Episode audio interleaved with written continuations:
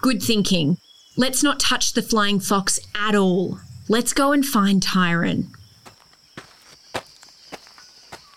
Hey, sorry about that. You okay? Oh, really? Just lying on the ground? Yeah, that's not good. Luckily, you didn't touch it.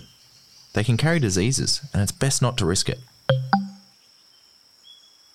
If you ever find a sick or injured flying fox or microbat, do not touch it. Tell an adult and contact the RSPCA on 1300 Animal. That's 1300 264 625. They'll send a trained and vaccinated bat carer to rescue it. You did exactly the right thing. Good job. Okay, activity time.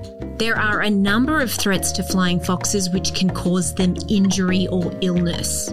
By yourself or in a group, list down all the natural threats and the human threats you can come up with. Feel free to use other resources such as books and the internet for clues. Then come up with ways to minimise the risk of these threats to flying foxes. So hit pause and have a crack. Once you've finished this task, it's time to get back to helping this sick flying fox. Tyron was just about to call the RSPCA.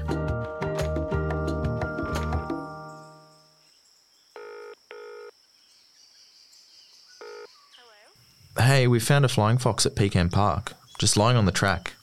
About 20 metres from the car park? Yeah, it doesn't look like it can fly. I can't see any visible injuries. That'd be great. Thank you. So the RSPCA are going to organise a trained rescuer to come down and pick the poor little guy up. They've got all the protective gear and have had all the vaccinations to take care of the little fella safely. Nice work. Yeah, nice. You nailed that. So, what we're going to do now is scroll on down to episode four.